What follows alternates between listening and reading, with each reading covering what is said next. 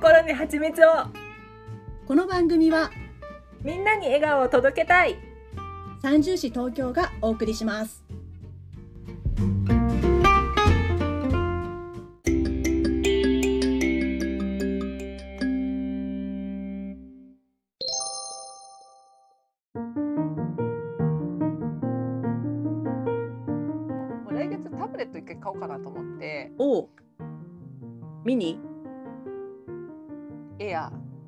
エアうんえタブレット？iPad エアうんうんうん。そうなんだ。あのサイズのを買うんですか？うんどのサイズですか？エア？エア普通のサイズでしょ？あそうそうそうそなんかもう私気持ち的にあの普通のサイズに戻れないっていうかミニのサイズが快適すぎてねちっちゃいから。うそうなんだ。私ミニを使ったことがないの。そっか。今もエアーなんだよね。あそっか。じゃあもうねそのままだもんね。そうそうそう。ミニ快適なんだ。ミニはもう本当に持ってるカバンに全部入るからへえ。やすやすとね。選択肢なかったわ。ミニはちょっと自分の普段持っているカバンちょっと入れたりとかしてみたらもうもう虜になっちゃうともう出せなくなっちゃうと思うけど 入れたら出せななくなっちゃうの？出せなくなっ意ちゃ味あるそれ。意味ある？うあもう持って帰りますってなっちゃうから。試しに入れるとね。その試しに入れるとこれ持って帰りますってなっちゃう怖いサイズだね。そうだね。あそうなんだ。私的にはね私的にはあんまり A4 サイズのカバンとか私あの肩にねかかんないのよそのカバンがね。あの特徴的な肩してるもんねそういう肩だからさ。それは肩なのかって言われちゃうけど。か 肩って呼んでるけど何ってなっちゃうんだけど。そうだね。ちょっとしたほらちょっとした出っ張りだから私の場合は。さすごい女性らしさをこう極めた肩してるとも言えるよ。肩がさ綺麗な人いるじゃない？こうハンガーみたいな人。うん。でその人にその人が後ろに座私の後ろに座ってた時に、まあ、ちょっとあのは話を聞きに行ってた時だったんだけどうん。話が終わった瞬間に私の肩ガッて掴んできて 守りたくなる肩だねって言われて この肩を守っていきたいって言われてなんかよくわかんないんだけど でもその人は自分がそのなんていうか肩がねパキッとしてるのがすごいなんかコンプレックスだって言っててで多分おそらくだけどその方は顔が本当足立由美みたいな顔をしてて。可愛いのでなおかつ頭がすごい小さくて、まあ、あの子供のサイズみたいな帽子がすっぽり入るような人だったのねへえ。だから余計肩なの。そんなのにハンガーみたいな方だから余計に多分こうコントラストがコントラストで肩幅広いって見えちゃうみたいでねこの肩のコンプレックスでって言うんだけどでも肩で着る服もあるじゃない結構そうなんだよね。ね。肩のラインで決まる服って結構あるからいやもう嬉しい。私なんてないんだからどう着ればいいのそれっていう話になっていやいいんだよこの肩で。この肩を守りたいとか言われて。私じゃないんかいっていう話をしてたことがあるぐらい肩がねちょっとまあなで肩でえ肩幅がなくてちょっと前肩っていうところでね本当かかんないの。片方だけになんかこうショルダーっぽくかけて普通に歩いてる人見るとどうなってんだろうっていつも見ちゃうぐらいなのね。もう全然私斜め掛けしかできないっていう感じだからでそういうカバンにもすっぽり入るからそのミニだとね。うんああなるほどうね。ん、だからで今のミニ、えー、とは Apple ペンシルが使えるんだよね。だから次買い替える時に私その Apple ペンシルが買える iPad にしようかなと思っててそうそうそうそうやっぱセットでね。セットでね。なんかさ、アップルミニはさ、あうんタブレットミニはさ、そういう意味があるじゃん、小さいっていう。あそうね。でさ、プロはさ、もうプロ級のやつ。プロ級だね。エアーはさ、超軽いってことでしょ？そうだね。じゃあ iPad って何なのってならない？iPad は廉価版？あのなんか基本的なスタンダードなのだけど機能が何か特化してるわけではないみたいなやつでしょ？多分。なんか無地とか言ってなかった？一時人が。なんか iPad の無地が。何もついてないってことで、ミニとかエアーとかね。すごい混乱しちゃってあの無地っていう言葉に「いや何無印良品と何コラボ?」とか。なんか無印っぽいの何かがとかすごい考えちゃって。余計なこと言うんじゃないよと思ってさなんかその無地とかと思って、確かに。でもなんかそれぐらい本当に特徴がないよね。うん、特徴がないみたいだからとりあえず多分だけど例えばこう生徒に持たせるとかさあ自分が自分用に何かこうっていうよりもちょっと必要っていう状況のところで揃えたりするのには手が出しやすいのかもね値段もちょっとお得だしね。ーそうだよね。うん、ちなみに重さとしてはエアーとミニはやっぱりちょっとミニの方が重かったりするのかしら？ミニのがミニなのに重いの？わかんない。エアーがそれだけ特化してるんだったら。いやそんなミニに勝てるほどではないと思いますよ。じゃあなぜミニにしない？なんか画面が大きい方がいいかなと思ったの。画面大きい方がいいのは絶対だと思う。ああいうのは。だから持ち運ぶかどうかだよねあのってね、いや持ち運ぶのよ。うん、持ち運ぶんだ、持ち運ぶしう、ん、そのカバンが入るみたいなあそのタブレットが入るぐらいのカバンを持たないね。持たないよねどうしたらいいの？じゃあミニじゃん。私あえてそれを持ち運ぶためのかあもうお気に入りの何かがあるのかと思ってそのそれ用のカバンもあるんでってもう結構ですねミニはっていう もういミニのインフォメーションも結構ですっていう感じなのかなと思ったでミニなんて眼中になかったよ。どうしてよだってミニってスマホみたいな感じかと思ってたから。スマホの画面がでっかいみたいな感じかなと思ってたからうんタブレットがいいって思ってる強い気持ちがもうタブレットじゃなかったわけねあのそう認めないっていうそうそう なんで排排排斥されちゃってたわけねその子はじゃあちょっと言葉が強くてびっくりしちゃった。そんな強い仕打ちを私がミニに対してしてたなんて。でもそうやってることはそうよね。やってることはそうよねやってることはそうだわ。それは何？あのネットで買おうと思ってたの？お店で買おうと思ってたの？アップルストアで。えネットで買おうと思ってた？一回アップルストア行ってみて。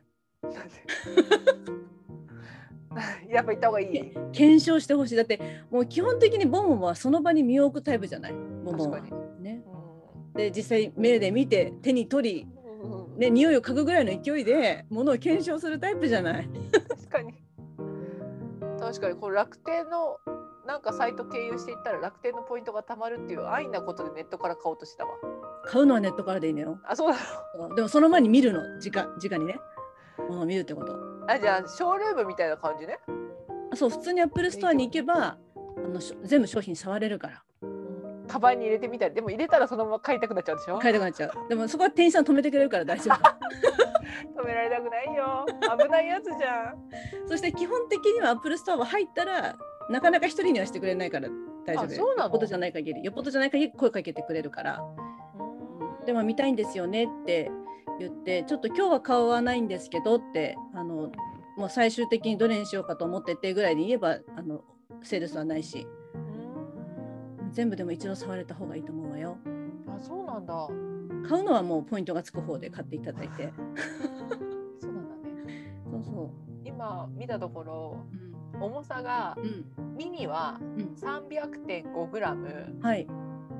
エアーはうん。458グラム。全然エアーじゃないっていう。さすがミニ。さすがミニだね。よかった。ここでまあねだから本当大きい画面がいいのか小さくて軽いのがいいのかっていうところでもう究極の選択よね。だから大きい画面でそれが入るいいカバンが欲しいよ。あそっちか。じゃあカバンカバン見に行った方がいいかもしれない。でもそのカバンを持ち歩くってことよね。そうなんだよね。あんなに小さいカバンで過ごしている本当に。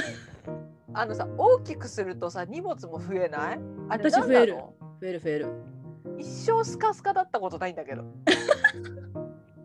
私大体カバンの大きさに対して大体ねこう1から1.1だから100%から110%ぐらいの荷物量になっちゃう大もう体ねフルじゃん。だ だからカバン大きくするからいいかなと思ったら全然変わんないと思ってそうそう そうなの。重くなるなと思って帰ってそうなんだよねう。んでさ、あの日本ではさこう可愛い人は素敵な人は小さいカバンを持っているって言われてるじゃない？うんうんだからやっぱそれもあるしやっぱちょっと確かにカバンあんま大きいのもなって思ってたのずっと。うんうんそしたら韓国に行った時に、うん韓国のすごい素敵な美人美人さんにうん「なんであなたはそんなに大きいのにあ背がね背が大きいのに、うんそんなに小さなカバンを持ってるの?」って言われたの。どういうこと？でどういうことことって思うじゃん。うんうんうんそしたら韓国では小さい人は小さいカバンを持つし大きい人は大きいカバンを持つみたいな感じで言われてるのってな。るほどあじゃあもうなんか体のバランスに合わせてカバンのサイズを決めるみたいな？そうそうそうそう。でその人も確かに私と同じぐらいの大きさの身長の人だったのね。うんうんだからって言って持ってるカバン大きいのバッグしか持ってないわよって言われたの。面白いへえと思って大きなバッグも許されていると思って。いや誰も禁じてないよ最初から でもねでも自分の中ではあのそれがいいって思ってたんだもんねだってそうじゃないとそいうけそうそれ許して許してくれないと思ってたんだもんねきっとねう。そう。新たな価値観が芽生えて。荷物増えるかも、うんでもさ大きいカバンって本当に最終的に疲れた時にうん。その私が帰るかカバンが帰るかみたいな気持ちになっちゃうの。その どっちかしか家に連れてけないっていうか。どっちみたいな感じになるのが辛くて小さいカバンにしてるんだけど。うん。でもちょっと今回はその小さいカバンに入れるつもりで大きいカバンに入れるっていうなんかこう大改革をやるいいチャンスかもしれないねもしかしたらね。どういうことどういうこと。小さいカバンに入れるつもりで大きいカバンにあ荷物をちょっとにするってことね。そうそうそう。だから最初に小さいカバンに全部物を入れてよしこれだけ持ってくって言った中身を全部ザラッと入れて大きいカバンに。2ステップでいくってことね。そうそうそう。したらもうつかめるじゃない？なんかこうコツが。だって同じとこ行ってんだからね。そうそう。本当に。そうだいいかもしれない。そしたらそこにプラス iPad ぐらいだったらいいかもねそうだね。そしたら入るかもね。入る入る。1個で収まるし、でさ同じその職場に同じ仕事をしに来てる人とかがさうん、手ぶらとかで来てるわけ？で女の人で？いや男の人で。男の人だよね。男の人はあるかもな なんかこう比較してるのがちょっと割とあ 男男の人でしょ？まあそうだよね、まあ、男、うん、でもどういうことってもうその男と女っていうとこしか違わない人間なのに向こうも。なんでって思うよね。いや一回やろうと。でそれでその今の職場じゃないけどうん。なんかおかしいよなやっぱり。そういうこっちはこんな大きなカバン持ってって向こうは手ぶらで来てるっていうのおかしいよなと思って。うん。手ぶらで行ったことあんの会社？大手町までね。あの時代大手町だったから大手町手ぶらで行ったのよでも行けなくはないの。いけなくはないんだよね。そうなんだよね。行けなくはないの。でも次の日また普通にカバンを持つのよ。なんでこれは。そう思うとなんでなんだろうね。なんかこういやっぱりでも何かあった時のこと考えちゃうんじゃない？女性って。そうでも絆創膏も裁縫道具も入ってないよ。えまず何が入ってるの？あなたの What's in your bag をちょっとやってみましょうマスクね。マスクね？あの替えのマスクも入ってる。はいはい。大体あのお昼休みに外したら新しいのつけるかもしれないから2枚ぐらい入ってます。うんうんうん。あとこちらはあの充電器のセットです。あーケーブル系が入ってるわけね。そうそう。あの Apple iPhone の携帯の充電器と、うん、うんあと Bluetooth のイヤホンを忘れた時用の有線のイヤホン。意外と慎重な荷物があった。やっぱねわかる。でもそれないとちょっとあのヘッドホンの生活してるとねやっぱりわかりますよ。やっぱりね、暇じゃんね。今だからね。音あるとちょっといいんだよね。そうなんだよね。う。ん。最悪その字幕の映画を見るっていう方法もなくもないんだけど無音でね。そうだねいやでもなんかお別にそのその声を頼りに理解してるわけじゃなくてやっぱりあの音はいいんだよね。そうなんだよね。だからやっぱ入れさせてもらってます。はい、あとお財布がないから代わりにカードケースね。はいはい。でもカードケースなんだけどうん。ちょうど昨日歯医者さんに行ったからうん。ちょっとお金を現金で持ってなきゃいけなくてうんうん。っていう封筒が入ってます。でもこの封筒からお札を出す時に恥ずかしそうに出してたらなんかお財布ない人みたいに思われるじゃん。うんだからまあこれ本当気持ちの持ちようなんだけどうんその家計のお金をさ封筒に個別に入れて管理してるタイプの人っているじゃん。いるいるだからさぞこれが医療費ですみたいな顔して払うことによって恥ずかしさはゼロになります。なやってみてほしい。その封筒からお金出すタイプの人。え私封筒からお金出す時あるけどそこの銀行で今下ろしてきたからっていう感じで思ってるから何とも思ってなかったあ本当？それよかった。なんかだってそう普段はあんまりやっぱり現現金持ち歩かないけどうん歯医者の時は大体まあ5000円ぐらいはかなと思って、そうそうそう。うん、そしたらなんかもう別に封筒とかと今下ろしてきたからぐらいに思ってなんか全然恥ずかしいと思ってなかったけどなんだ？そんな葛藤があったんだね。ちゃんと心の言い訳もできてるねこれ家計費をその封筒で分けてるタイプの人間に今からなるって思ってすっごい堅実な人に見えてると思うよ。そうそうそうこれ医療費ですっていう顔してやってますでそれでいつもそこで払う時思い出すんだけどうんそこはクレジットカードが使えるの本当にもう持っていかないでも二度と。本当にもう現金意味ないなあそこしかもビルに入ってる歯医者さんなんだけど、うんうん、そこのビルのポイントもつくのすごくない？あすごいすごいねポイン。トもつくしカードで払えるしへえだからいらないのこのあの現金ね。現金かもけ本当になんかねそれこそ手数料で損してるぐらいの感じだと思う。本当だよ。だからそれはいらないので今度からは持っていかないことにしますね。もう絶対も持っていかないで現金は。でも本当に絶対もうああそうだ歯医者行くから銀行行かなきゃいけないんだっていうのもおさらばです。そうね。でもそれがもう入っちゃってるから頭の中にねあの歯医者さんじゃなくて歯医者に行くイコール現金って思っちゃってるそうね、そうそうそうそう。そう。他になんか持っていくものある？ブランコ。私はもうでもあと家の鍵とかぐらいよね。あとああのブランコの場合はヘッドホンが大きいもんね。あそうそう。だからもうカバンに入れるつもりは全然なくて、うん、頭に乗せていってあと買い物とかする時はもう腕にかけちゃってるっていうか。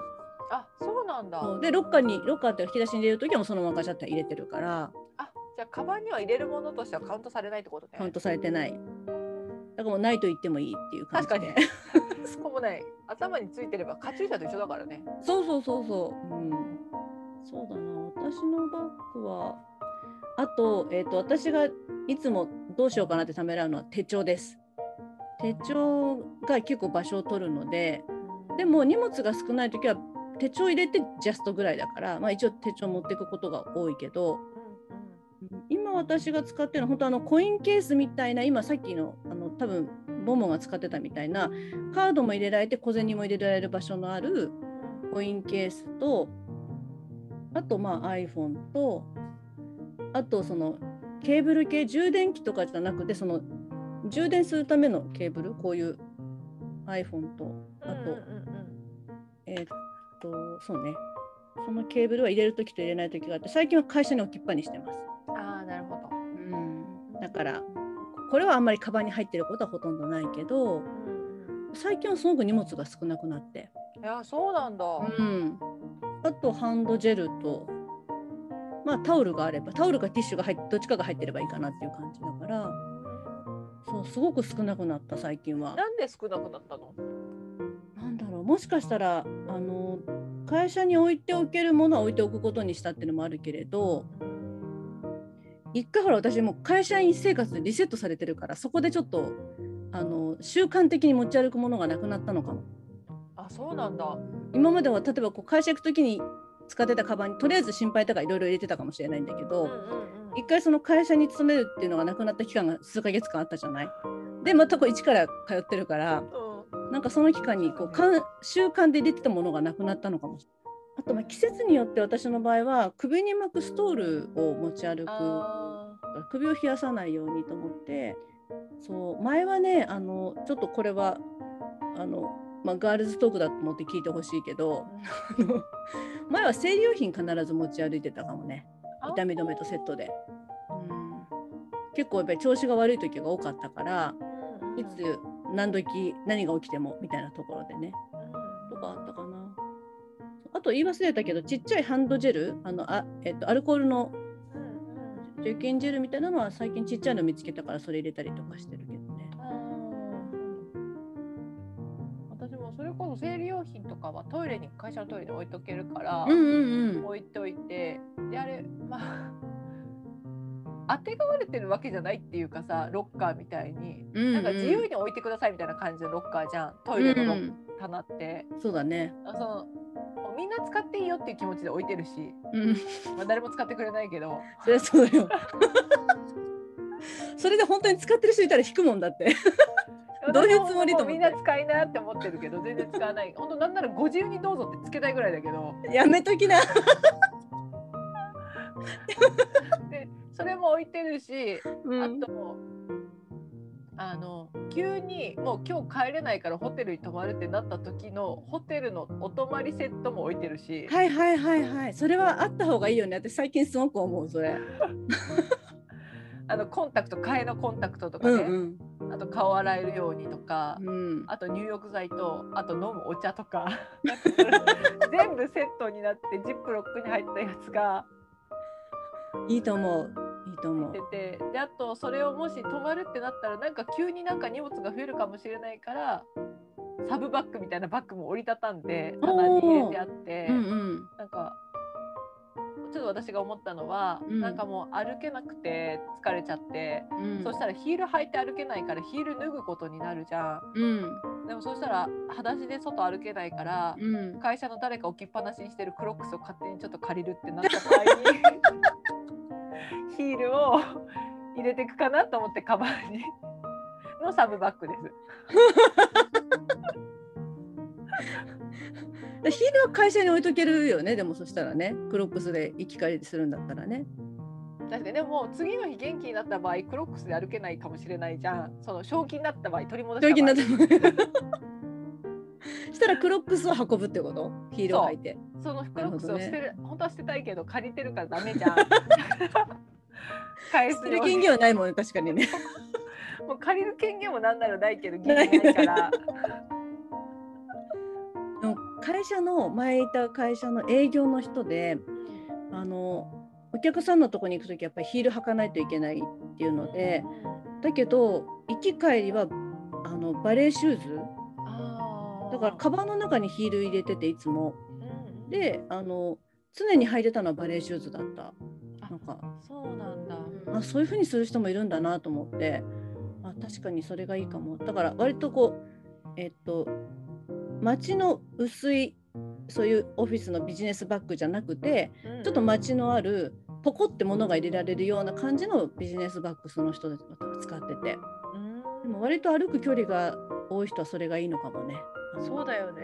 ヒールも早く傷んじゃうしあのやっぱり歩き回ってると。うんうんうんうん。すり減るしね。そうそうそう。で階段のとこなんて登るとやっぱりちょっとちょっとさかかとがグリっていっちゃう時もあったりするじゃない。うんうんあなんか賢いっていうか実際的だなと思って。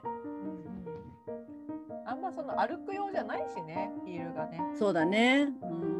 可愛いけど本当叶姉妹だって超超すごい20センチぐらいのさわかんないけどヒールの靴とかってなんかもう本当に2メートルぐらいしか姉は歩きませんとかって言ってたから。でもそうじゃなきゃ無理よ。そうだよね。うん。本当そう思う常に足をつ足がつれてるみたいな状態になっちゃうもんね。そうそうそうそう。私この間ずっと座りっぱなしであんま良くないなと思ったからその会社で働いてる間に、うんうん。で、まあ、2時間に1回トイレに行きたくなくても行こうって思うようにしてたんだけど、うんもうあっという間に時間が過ぎちゃうから2時間に1回結局トイレに行けなかったりとかしてうん。お昼休み取れないからじゃあちょっと散歩に行こうと思って。うん。その裏門から出て正門から戻るっていう謎の散歩をやったんだけど。まあでもね歩かないよりいいよ。歩かないよりはいい。でもその時にヒールだったからなんか歩いてることの駅をあんまり受けられないかなと思ったの。うんうんうん。その時にあいつもあの人クロックス置いて置きっぱなしにしてたなと思って。ちょっと今度からそれ借りようと思って。思ったんだよね。会社には置いてないの？靴は。置いてない。会社に置いてる人もいるもんね。そうそうそうそういううん。スリッパとかね。うん。私のメンターはそれを置いてて時々帰りそうになるそれでって言ってやっぱりてそう。でも一回本当にもうそのままいいやと思って帰ったことあるって言ってたけど。じゃあスリッパじゃなくてちょっと靴なんだ。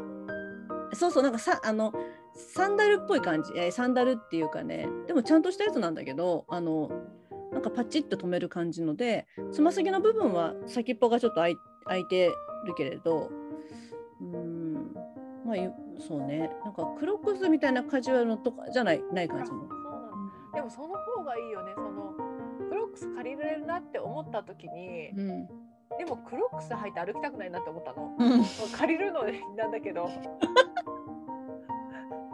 もうちょっとちゃんとマシな靴がいいなって思ったから、うんやっぱそれぐらいのそのメンターぐらいしっかりちゃんとしてる靴の方がいいかもね。あそうかもしれない。うんうちの会社はあのスニーカー OK なのねジーンズダメなんだけどどうしてどういう どういうバランスよ。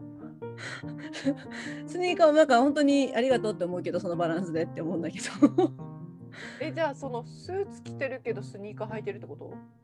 スーツ着てる人は多分スニーカーを履いてないと思うんだけど社内あのお客さんのとこに行く人はスあのスニーカー履いてないと思うんだけど内勤の場合っていうことでね社内にいる時の格好としてはそれ大丈夫っていうので。オフィスカジュアルでスニーカーってこと？あそうそうそうそう、うん、今でも結構綺麗ななんて言うんだろう、まあ、かっこいいスニーカーも出てるからあのあなるほどねっていう感じなんだけどやっぱり私の場合はあの会社にいた時に前なん3.11の地震があったからその時にあの線路沿いにずっと歩いて帰った人たちとかはさやっぱりあの何時間もかけてね帰った人がいたから私ももし万が一と思うとうん。なんか歩いて帰れる靴にしようと思って大体まあ楽な楽なっていうか、まあ、スニーカー系を履いてね帰るようにはしてんだけどね。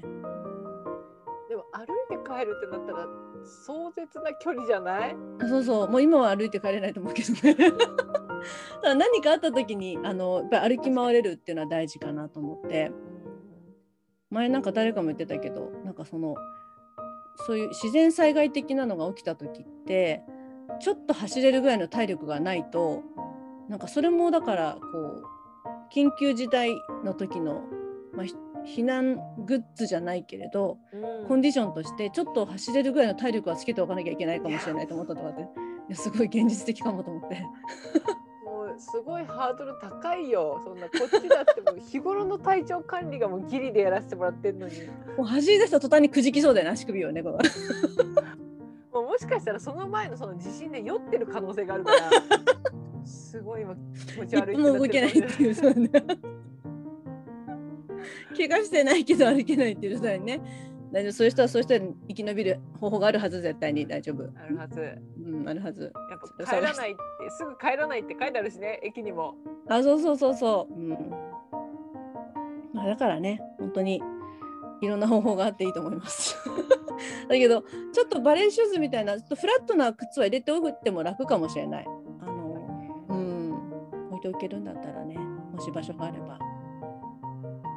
割となんかそんな感じ。私も外反母趾っぽくなりそうだったから全然まだ外反母趾じゃないんだけどそんなすごく私ヒールのある靴はそんなにひまあ5センチぐらいのやつはよく履いてたんだけど私の場合なんか足の幅があまりなくてでサイズがちょっと小さいのもあってあの簡単に前に滑っていくっていうかその足が薄くてっていうのもあるんだけど聞いた話によると多分日本製の靴とかだとあのストラップがついてたり紐で調節できるものだったりすると割とその足がす前に行くのを防いでくれるみたいなんだけどそうじゃない靴とかも履いてたから海外の海外で作った靴とかだと幅が狭いみたいで多分そういう方が合ってるみたいなんだけどね。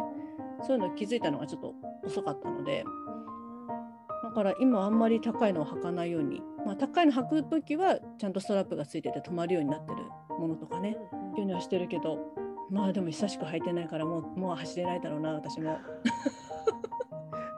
まあ走ることもあんまないけどね。う。ん、ないけどね。うワンツーで多分もうグギグギってなるタイプだと 思そうだよね。辛いよなあれ。うでもブランブランってなるタイプだと思う多分。いやー。でもなんかさ長めの横断歩道がさうん今渡っちゃって渡っちゃいたいけどチカチカしだしたとかさうん。日常でちょっと走る時あるじゃん。ある。その時にさあとなんか電車来るからちょっと急ぎたいとかさうんうん。走ってるけど全然前に進んでなくて笑っていう時ない？ある よ。意味はって思う時ある子 なんか縦にしかこう跳ねてない気がする。前に行けてないってあれ何なのって。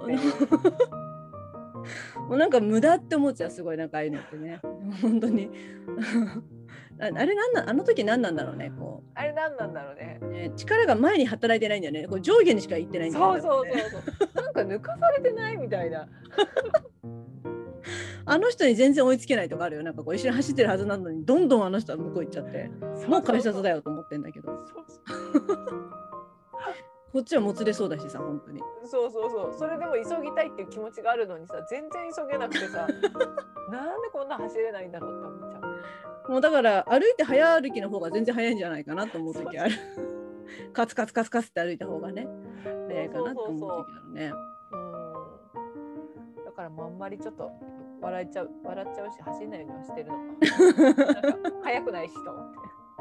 いいと思う。私走って転ぶことが多多いから本当もう走らないって決めてんだよね。危ないよね。なんかもう転んだらしばらくドキドキしてるしさ。そうそうそうそう。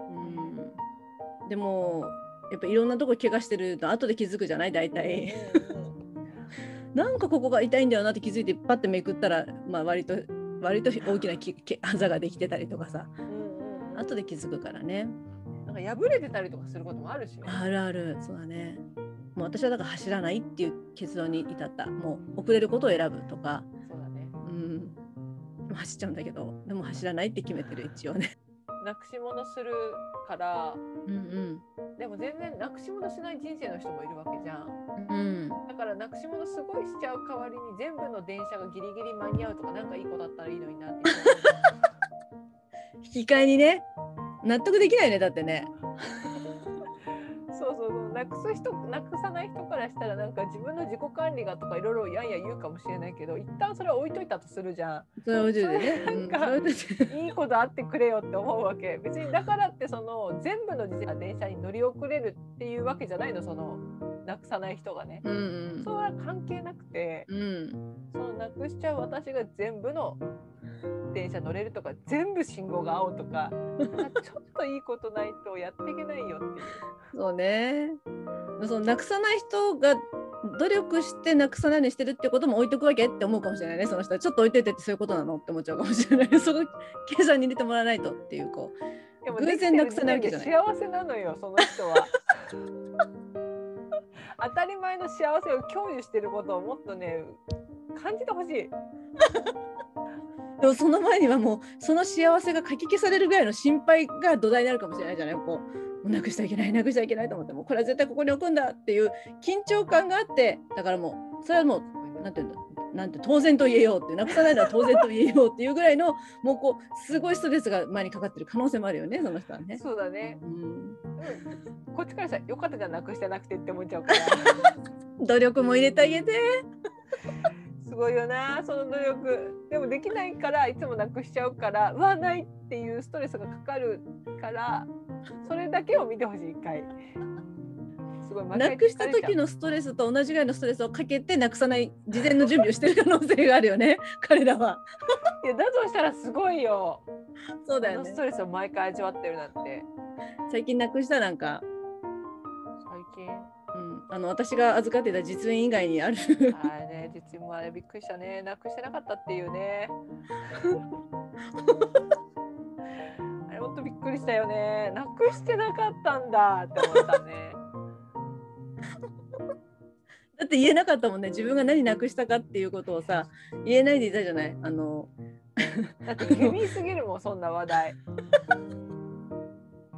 ベンチ型のあの便便器型のベンチの話した時にさ自分が笑わないようにするためにすごい悲しかったことを思い出すようにしたっていうその 最近なくしたものがあるからそれを思い出すって言ってさそれが実印だって言えなかったもんね。言えなかったあまりにもヘビーな現実が目の前に突き刺さるし相手にも突き刺してしまうしなんかもうそれを言ったらこうブランコが「ないの実印」ってなるなと思ったから ちょっと言えないなこれはと思って。お母さんだけが実印なんか使うことないけどねって言うんだけそうど本当救われるよねなんかそういう時に。っ ていうかお母さんもないし実印なんか見たことないよこの何年も。って言ってたけど。持ってるけど見たことない。こ見たことない。だって使ったことないしって言ってそっかそっかって言って 少しはストレスが楽になるよねちょっとね。そうそうそうそう。でその前にその何年か前フランス語のレッスン習ってた時に、うんうん。それは高校卒業した後習ってたんだけどその先生がフランス語の教科書買ってくれたんだけど、うん。それをなくしちゃってうん。新しく自分で買ったのにそれもないの。で誰も捨ててないって言うんだけどいまだに出てきてないっていう。絶対捨ててる誰かが。2冊だからね。いや本当に。だって先生になくしたって悪くて言えないなと思って自分で買ったのにそれもないんだよ。結局なんか先生すいません本なくしちゃってって言ってそれからコピーでやることになったんだけど。なくしちゃってて実はなくしてるの2冊だからね先生もショック受けるから言わないけどっていうね。いや本当。でも私の方がショックだからっていう。本当だよ。誰が一番ショッ1冊。私は2冊実質なくしてるから。本当だよね。もう自分だけ抱え込むしかないよねこの気持ちはね。言えなかったね。せっかく買ってくれたのに。乗り換えのところすごい歩く時とかあるじゃん。同じ駅でも。うん。でそこすごい急ぎたい時とかと履き替えてもいいかもね。あいいかもね。すっごい急ぎたい時誰もいなかった時もう裸足になって走ったことあるの一回。でもそれはあのコンクリートの地下じゃないよ。あの駅ビルだからあの大理石みたいなちゃんとしたフローリングね。でもすっごい長いの。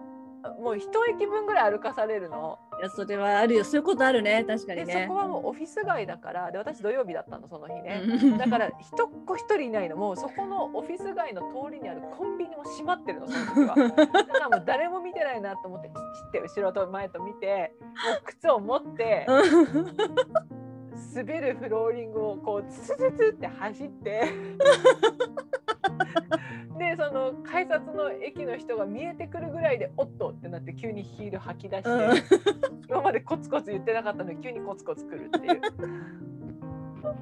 でもそれはちょっと正解かも。逆にヒール履いてたら転ぶ可能性もあるようなとこだよね 考えたらね。そうそうそう。であと急いでるから、もうそれが一番効率がいい。ちょっと滑ったりとかして、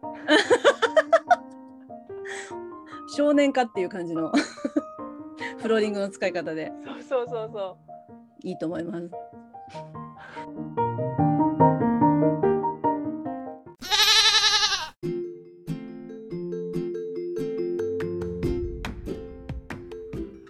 そういえばこの間さ、うんあの何か何回か前にさ収録した時にメガネを私が買いましたっていう話をしたでしょ？はいはいでその時にレンズ薄くするかどうかって聞かれて、うん私は薄くしないって言ったよって言ったらさブランコがさ、なんかいつも私が薄くするっていう時はうん。軽くなるから薄くするって言ってたじゃん。うんうん。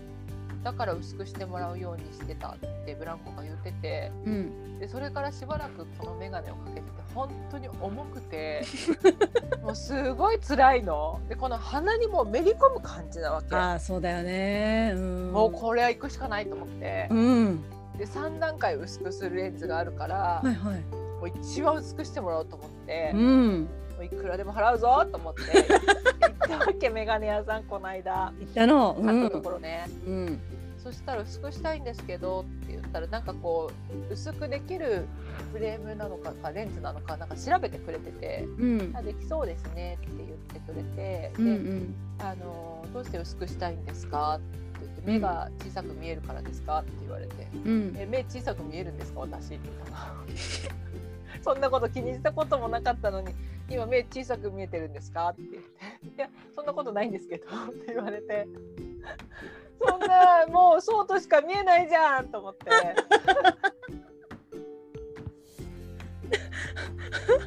基本的にね厚いレンズは目が小さくなるんですよでそれを嫌がるからっていう人の一般的なことをおそらく言ったんでしょうけどねその方はねだけどもう言われた方はねそれ気にしてるのかなっていうことは見えてんのかなってなっちゃう。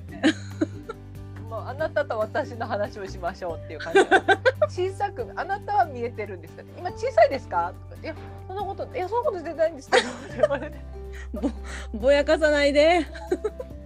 一般的なお話をしておりまして一言言ってくれればいいのにあそそんなことそんなことないですよとか言われちゃうとそれであ私は違くてもう本当にこの眼鏡が重くてもうかけるのもストレスなんですって言ったら、その人が「あー」って言われて、その昔のうんレンズはガラスでできたできてたからうんうん。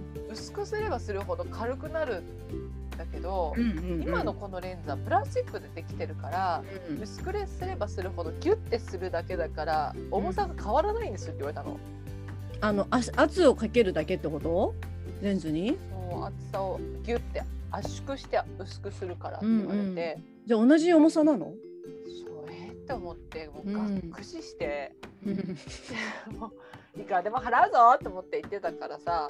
そしたらなんかその人がこれあのうちの会社のサイトじゃないんですけどって言って一般のグググって拾ってきたサイトを見せてくれて、はいはいはい、うん、そのレンズの厚さをどんどん薄くしてった時の重さ、うん。表になってるやつがあって、へえうんうん。どんどん薄くしてもに0.1グラムとか2グラムとかしかえ変わらないの？ー、1グラムも2グラム変わんないんだ。へえうん。えじゃあ意味ないじゃんと思って。軽くしたいのにね。意味ないね。目が小さいことをたった今までは気にしてなかったからさもう軽くならないんじゃ意味ないじゃないかと思って本当だよもう余計なこと言ってくれたけどでもとりあえずそれは今除外しようっていう感じそうだね。そうそうそう一回置いといてあげようと思って、えーでも意味ないじゃないかと思って。でそれで結局なんかあのできることとしてはもうレンズの面積が少ない眼鏡を選んでいただくかそうね。あ,、とはその耳にかけるところをもっとグッて曲げてうんうん。ずり落ちてこないようにするだことですって言ってうんうん。でずり落ちないように結局してもらったんだけどうんでさこれよくあるんだけどさその時もそうだったんだけど、うん。そのずり落ちないようにしてもらってどうですかってかけるわけじゃん。そしたらさすごいいいわけぴったりで。その時はね。そうです。すっごいいいですって。こんなことがタダでできるなんてとか言ったわけ。こっちはすごいお金払うつもりで来たのにタダでしかもこんなぴったりしかもすぐしてもらえて最高ですよとか言ってそしたらその人はすごい浮かれなくて冷静だったわけ。でも今は良くてもこれをずっと使い続けてたら耳の裏が痛くなるかもしれないし、うん。なんかちょっと不具合が使い続けてくると出てくるかもしれないから、うん。またそうしたらその時はあのいつでも来てくださいねって言ってくれたの。うん。もうその日の夜には痛いわけ。すぐじゃん。もうすぐじゃんもう痛いの耳の後ろが。なんかもうめり込まない代わりに後ろにめり込んでる感じだよね。なんか靴とかもさそのお店で履くとぴったりじゃない？でも本当それよもう。あれ何が起きてるの？もう私ももう靴は文句を言いたい本当に。もう。靴はね歩けないぐらい痛くなってどういうことなのこれと思って。本当に。あの鏡の前で見た時は違ったのにすっごい良かったのにあの時と思って。本当に。痛いよ痛いよって言いながら履いてる子も助けてって思うんだけど捨てたるって思うんだけど結構いい値段したりとかするんだよそういう靴って。本当に。でしかもその時は痛くなかったじゃん。全然痛くないよ。あれどういうことなの？本当に。もう一生が痛くならない靴をくれって思う本当に。もう倍の値段払ってやるよと思う本当に。言葉遣いがあれですけど。それぐらいの勢いもうしてやるぐらいの気持ちになっちゃうぐらいのもう靴痛いって耐えらんないから。眼鏡もねやっぱ痛い時はねちょっとだけ耳の上からちょっとずらしたりとかしてさ痛い痛い痛いってなって。なんでなの？あの時痛くなくて感動したのにさ。うわーすごいですねとか言ったのに返してほしいよ。半分半分ぐらい返してほしいよね本当ね。あのえっと私だから耳の後ろにかけるそのなんだっけつるつるのなんていうの？耳の後ろのとこだけのゴムみたいなの買った。なんかこうそれはめて。へそうするとゴムだとー痛くない？うんそれは痛くなかった。だからゴムにしてたしあと私の時は今みたいにそのなんていうの？オーバル型のっていうかねあのメガネではなくて本当もうフラットなフラットなあのスクエアの小さいメガネが割と流行ってたから逆にレンズの面積が少なくて軽くなりやすい。ただこう横の長さがあるからレンズが厚いとその中央から外側に向かっていくその、えー厚みの落差が大きくてこう横見た時横を見た時のこうレンズ越しに見る世界が歪みやすいっていうことでちょっと気持ち悪くなっちゃうっていうかね薄型にした方がそのギャップが少ないからまだだからそれで本当薄型にするっていうのは私の場合は重さのことも昔からずっとそれ言われてたからそういうもんかなと思っちゃってたけどそんな 0. 何ミリも違わないんだったらあの意味はまあでも目が小さくなるのは嫌だからやっぱり意味はあると思うんだけどそうそう意味ある意味あるよ。だから自分の中で3つぐらいの用途を兼ねてると思ってたけど、まあ、2つだったっていうことでね実はね。ね。重さはそんなま関係なかった、あでも薄くした方がフレームからはみ出なくていいけどね。あそうそうそう。結局私たちぐらい悪いと普通サイズのレンズはもうはみ出てるもんね。うん。厚く薄くしたっては端ははみ出てるから、あそうなんだ。うん、私の眼鏡はそうだね。端ははみ出てるね。やっぱちょっとねでも厚さはそんなになんだね。あ重さはそんなになんだね。それちょっと新鮮な情報でした。ありがとうございました。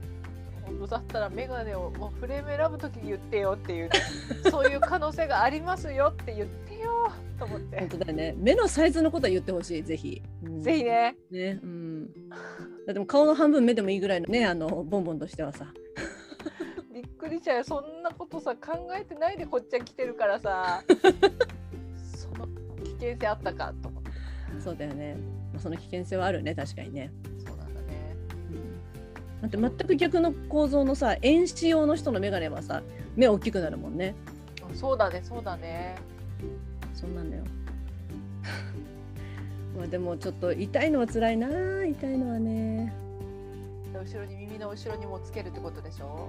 そうそうそう。耳のそのつるの部分のねところにゴムかぶせるんですよ。指サックみたいなやつ。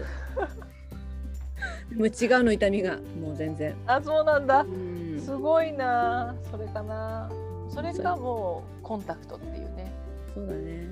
でもコンタクトにするとさなんかこうパソコンでの目の疲れとかはやっぱちょっと違うかなと思って。うんうんこのメガネはブルーライトカットも入ってるの。うんうん。で絶対違うと思う疲れ方はでしょう。ん。であとさ不意に寝た時にさうん。もうメガネだったらなかったことにできるっていうかさ。レンズはやっぱりねあの危ないよね。そういうちょっと昼寝とかができないからね。使い捨てだとね特にね。でも昼寝とかできないのにガンガンしちゃうっていうことがあることを考えた時にうん。いかけやすいメガネの方がいいじゃん。や本当よ。本当よね。本当に。で職場の子なんてさこの繁忙期ずっとメガネだからあ目酷使しすぎてなんか視力が落ちた気がするって言って、多分その子視力いいんだよね。しだからねあれあの度の入ってないブルーライトカットのメガネを買ったのね。その張り切って、うんうんで最初何日かかけてたのにしばらくしてかけてなかったから高かったって言ってたからどうしてかけなくなったのって言ったらなんかこれかけると眠くなっちゃうんだよねって言ってて。なんで？なんかちょっと暗くなるかあら。そっか。うんうん。なんか眠くなっちゃって仕事にならないって言ってて。ここまで。そんなメガネあると思って。ブルーライトは楽だって言われた。だよねやっぱ。うり、ん。そうこの前の3月の末で辞めた職場の人がなんかいつも来たら黒縁の眼鏡かけてて。でなんかそう目とか結構きつくないですかって言われてねらずっと見っぱなしで画面って言われて。で私割と光には目が強いっていうかあんまり思わなかっ思わないんですけどあれですかちょっと頭痛したりしますかっていうかすっごい目が疲れちゃってって言ってなんか飛分症みたいなのも出ちゃうから、ううんん、なんかこれは眼鏡かけたらすごい楽になったって言ってて、うん、で私飛分症はもうとっくの昔から出てるからなんか怖いよ。だからああ飛分症ねと思って、うんうん、まあロした方がいいのかな。なんかブルーライトのねしたら楽なのかなとは思うけど、うん、ねした方がいいんだろうねきっとね。楽なんだろうねわかんないけど。でも楽え苦しくないんでしょ？まあうんあんまり自覚はないんだよねその目がどうこうっていうのは。目が強いってこと自信持ってほしいわ。そうだよね。飛分症はまあ明らかに前からあるから増えてるかもしれないしわかんないんだけど。飛分症とびっくり病の掛け算ってないの？ひすごいびっくりしないの？どういうことなの？飛蚊症とびっくり病の解決。だから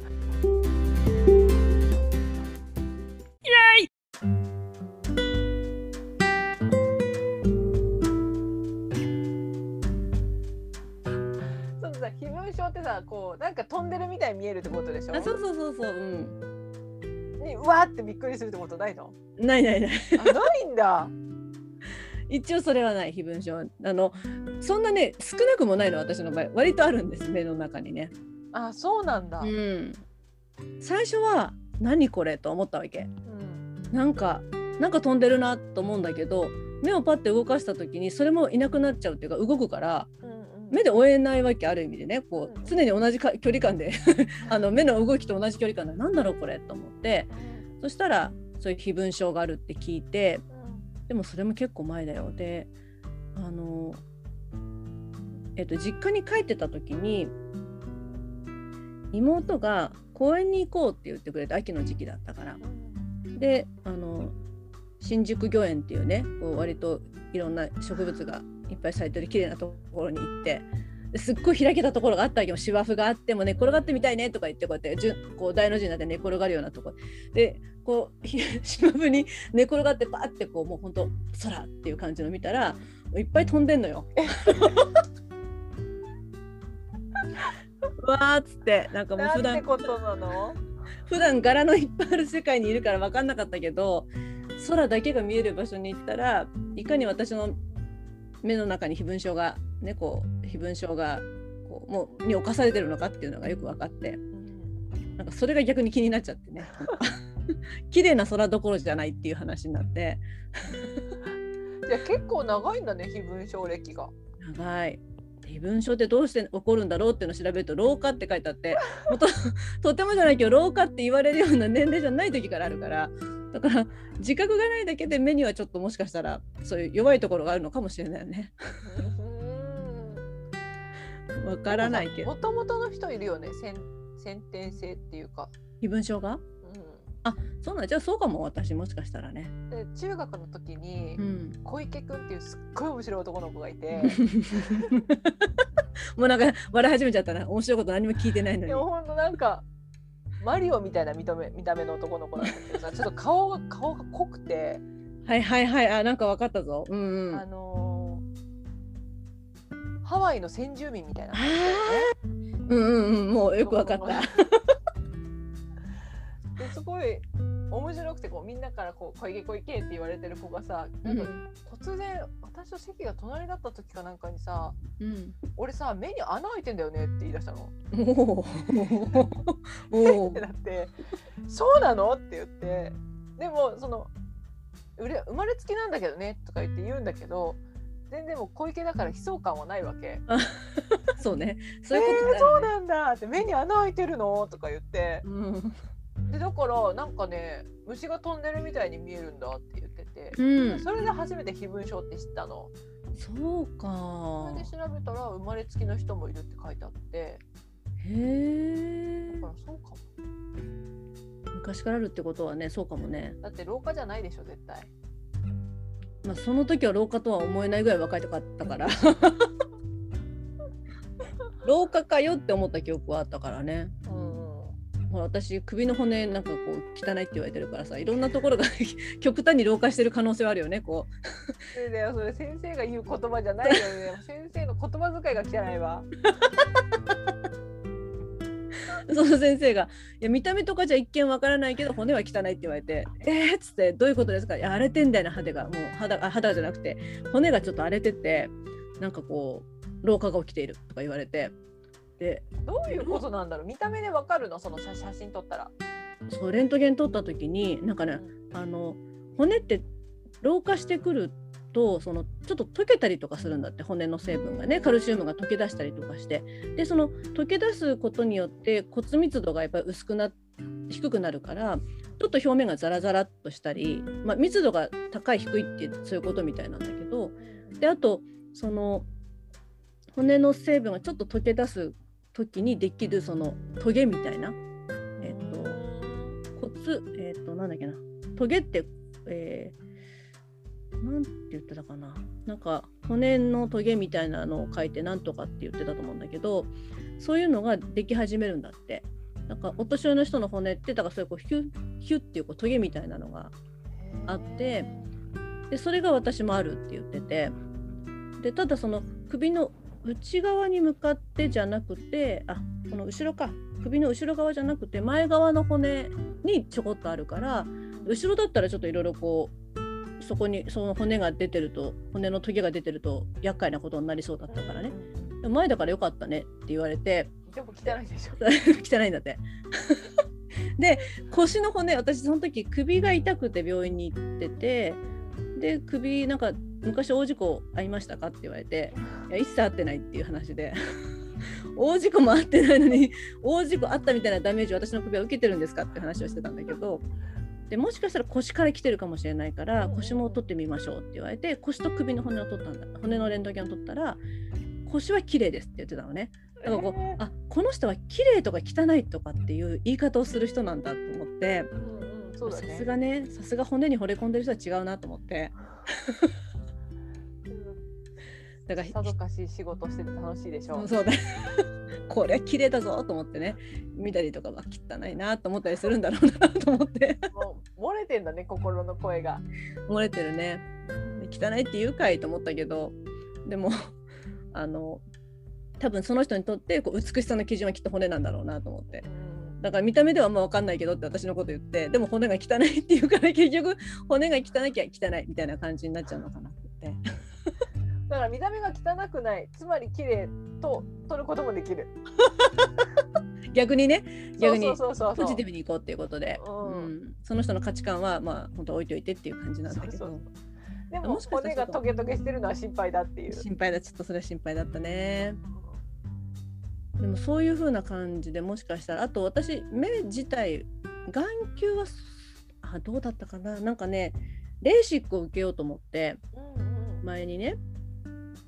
で妹と病院に行ってでレーシックもすごくいろんな種類があってあの目の適性に合わせた手術を選ばないとやっぱりいけないみたいなのね。もうレーシックしたいからって言っていわゆる一般的なの中から自由に選べるんじゃなくて目の特性に合わせてある程度このコースは×とかこのコースはまああのすごく合ってるわけじゃないけどダメなわけじゃないみたいな三角とかいうふうにこうそのいくつかあるコースの適性を調べるためにいろんな眼圧調べたりとか目のチェックをするんだけどで私がそれやろうかなって言った時にじゃあ妹もやろうかなって言って2人で病院に行ってでその時にね私の目がやっぱり本当に数ある手術の中で1個しかダメだったのね。でしかもそれもなんかこう二重丸とかじゃなくてなんかこう,、まあ、こうい一重丸っていうか強いて言うなら。っていうのはまあしょうがないみたいなまあまあこれかなみたいな感じなわけで妹はいくつか候補があったりとかしたんだけど。兄弟でも違うんだ。兄弟でも違ったねで私の場合はなんか眼圧がなんとかちょっと高めとか言ってでおばあちゃん私は母方のおばあちゃんに緑内障の人もいたから、まあ、そういう関係なのかなって思ったりちょっとその目の眼球のことじゃないけど少し内斜視だったりとかするからなんか割とその目は疲れやすいはずとは言われてて、うんまあ、だから光に対して強いっていうところで差し支えないと私は今思っているけれども実はもう体としてはやめてくれって思ってるのか分かんない 勘弁してくれよって思ってる可能性はあるよね非分症とかさ。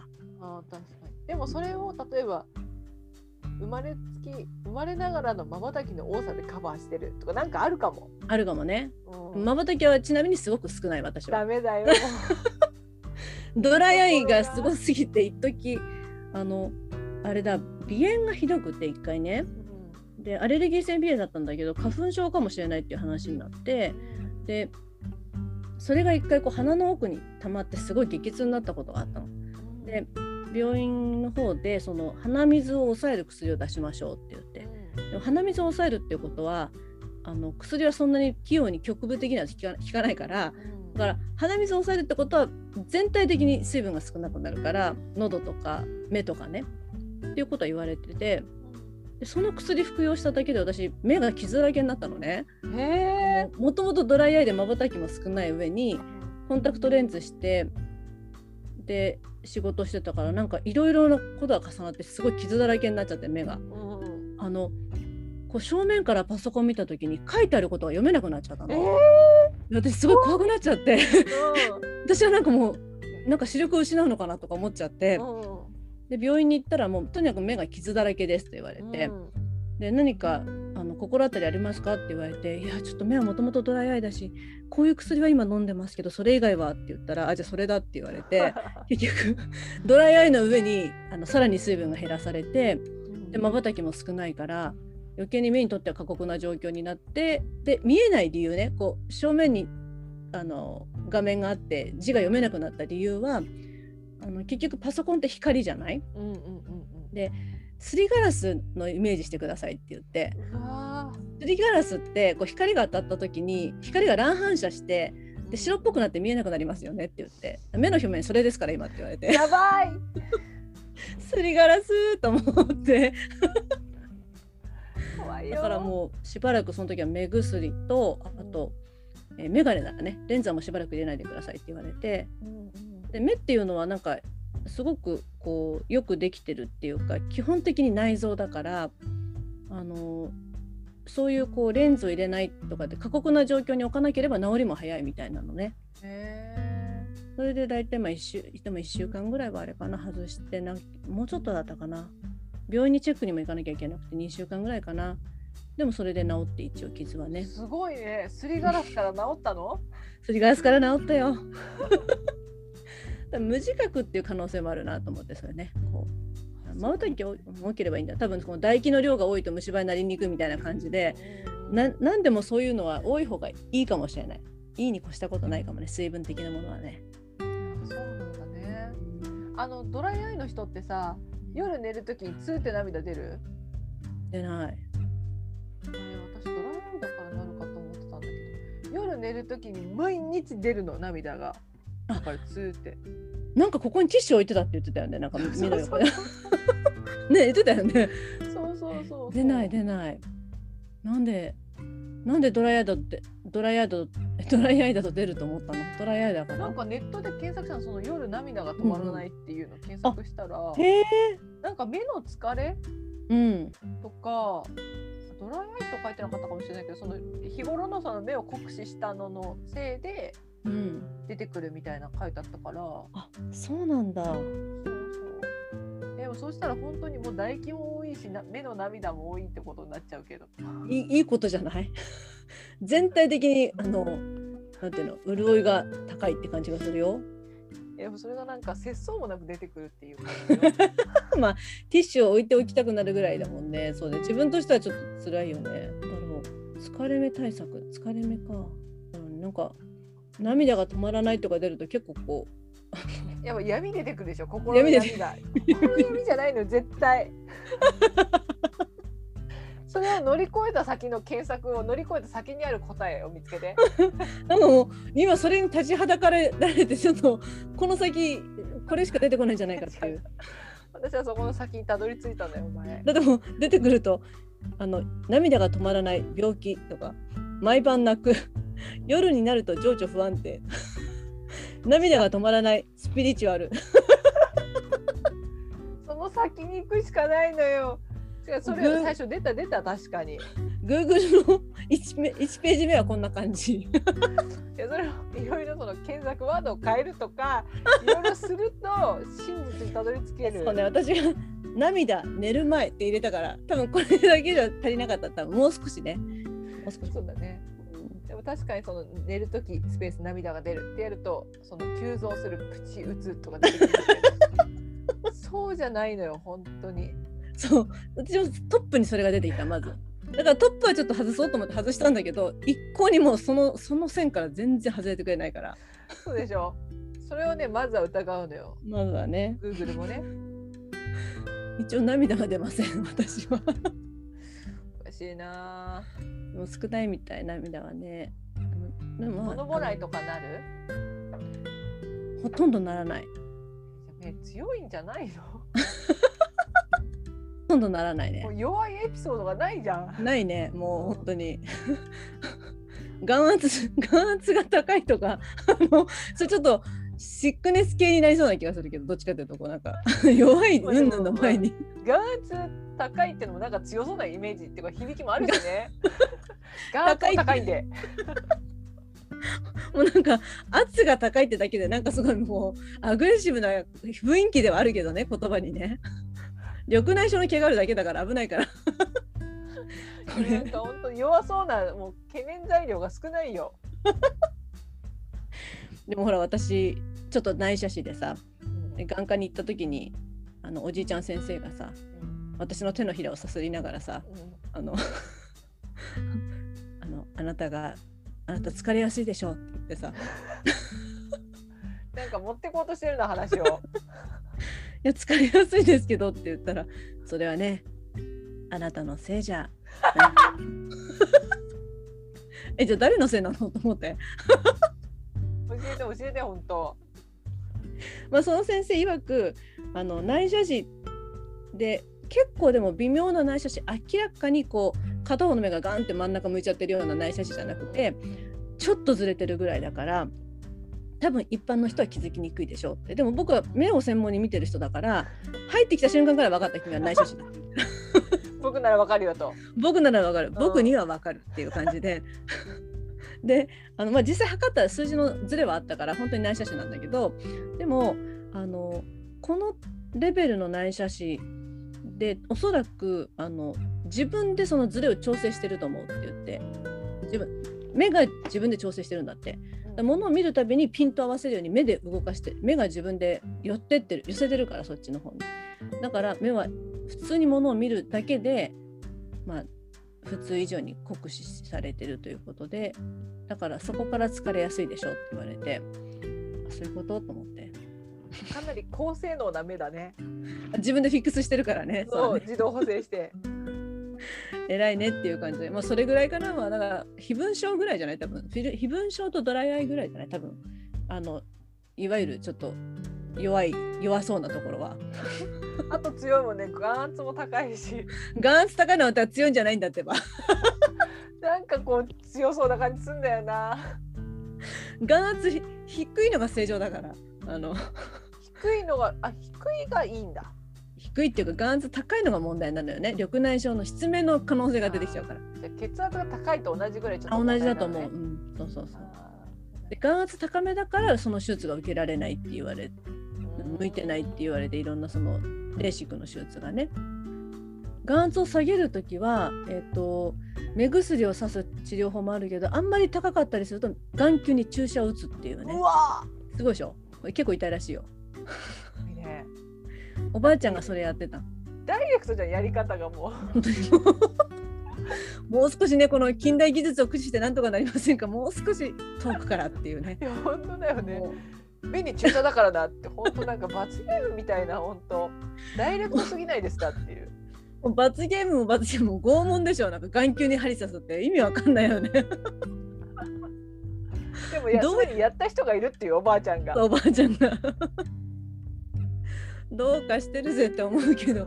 でもそういうやり方がねやるんだよねだから多分眼圧下げないとちょっと失明しちゃしちゃうかもしれないから。眼圧高いっていうのはちょっと要注意のねなんかいろいろあるみたいなんだけど。一応定期的に検診には行ってるけどあの眼圧のことはあんまり言われない。あのそんな問題ないですと。ただドライアイだからぐらいしか言われないから、うん、だから手術するぐらいのあの細かい検査しないと出ないぐらいなんじゃないとは思ってんだけど。ううん。じゃあそんな本当まあ正常からちょっと超えるぐらいのうんうん。高さなんだね。そうそうそう。多分そのレーシック自体がさ眼球のその表面を焼いてえっとなんて言うんだろう。こう角膜角膜って表面をこう焼いて蓋を取るみたいな感じの手術の仕方するから眼圧が高いと多分中の成分のこととかね関係してくるのかなと思って、まあ、ちょっとその目の目眼球の手術にはちょっと心配要素だけど心配なレベルの数字ってことなんじゃない？多分ね。日常生活では多分。まだそんな薬飲んだりするようなんじゃないと思うけどあのさ眼圧測る機械って空気出るやつでしょ？ああれなのかな？あれなのかさって。な、うんあるねこうあの気球のやつでしょ本当に嫌だ。もうそれであれが嫌すぎて笑っちゃってへーって笑っちゃって いつもやられるたんびにでさ多分気球のやつともう一個あってもう一個のやつがその空気出てくるやつなの。あ本当？うん、で気球のやつは空気が出てこないのに、うん、もう身構えちゃってて、うん。も先生に「これは大丈夫？空気出てこないから大丈夫？もっと目開いて」って言われるんですけど「えー、無理」とか言ってもうなんかしまいにはもう向こうから手が出てきて先生がこうまぶたを押さえて「大丈夫だから目開いて」って言われて「えー、だって空気出てきそうな感じがする」とか言って。もうも う本当に子供の眼科検診のような「だって出てきそうだもん」とか「前はこれで出てきた」とか言って「でもこれ出てこない機械だからもう出す穴がないから」とか先生に言われるんだけど。いやほんとやだ。あれ今日ビクッとするよね。あれ結構。どうするよ。なんかこんな無防備なところに空気当てないでって思っちゃう。本当にこんなセンシティブなところにねどういうつもりって思うもん本当に。ほんとそれで身構えてて当てられて「わー」って言うし。本当にやだ。当てたみたいな本当やっぱり当てたなっていう。もう身構えてたけどやっぱり嫌だって思う、そうだよね。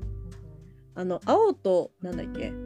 青あ緑と赤どっちが見やすいですかとかもさ結構難しくない？あれなんかもう本当時々気分で選びたくなっちゃうっていうか。なんか。本当にあんな全問答みたいなさやめてほしいよねよく見たらこう真実が見えてくるみたいなさ。そうそう。なんかどっちも見えやすいといえばそうだし見えにくいといえばそうみたいな。なんかそうなのあれ。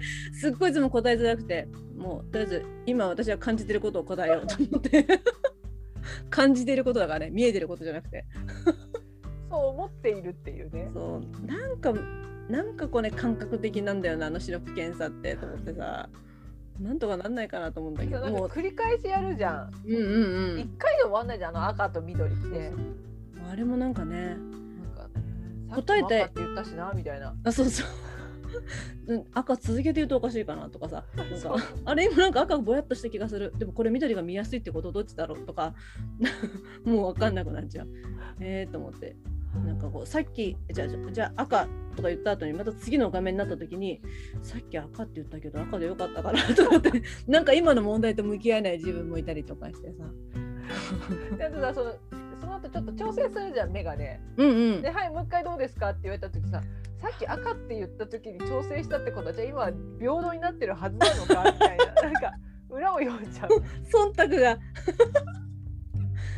忖度してるよね。であれは正解は何なのって思うよね。その平等どっちも差がないっていうのがいいのかな。差がないのはいいんだと思う。多分同じぐらいに見えますって言った時に終わる気がするから、やっぱりね。うん、で私それその選択肢にどっちも同じっていうかその差がないっていう選択肢があるって気がついたのが何年か前なわけ。で それまでさ聞き方がさ赤と緑どっちがこなんか見えやすいですかって聞くじゃん。辛い辛いね。うんそれどっちかって決めなきゃいけないと思ってねもうたから、うん。もうまあ強いて言うなら赤とか かろうじて緑とかなんかいつも言ってたの。23年ぐらい前に、うん。でもこれどう見ても一緒だっていう時があって、うんうんうん。もう赤も緑も同じ色が違うだけだと思ってうん。いやもうこれはさすがに違わないって言ったの。もうこれは一緒って言ったら「あ一緒ですね」って言われて「うん。え一緒でいいの?」と思って。気づいたんだその時。それ言ってよと思ってそれもありっていう世界教えてよと思って。本当だよね。でもそれそうだよね。逃げちゃうのかなそれ教えるとみんなどちらでもないとかを選びがちな人とかいるじゃんこうなんか。そうだね。アンケート真ん中選ぶ人ね。そうそうそう。本当にかいもうよくチェックしたなっていうかもうチェックしなくていいよそういう人はっていうぐらいのさあるじゃない？なんかこう回答に入れたくないやつ。問題読んだっていうね。そうそう。そういう人はいるね確かにね。あそういう人のためかもね。うん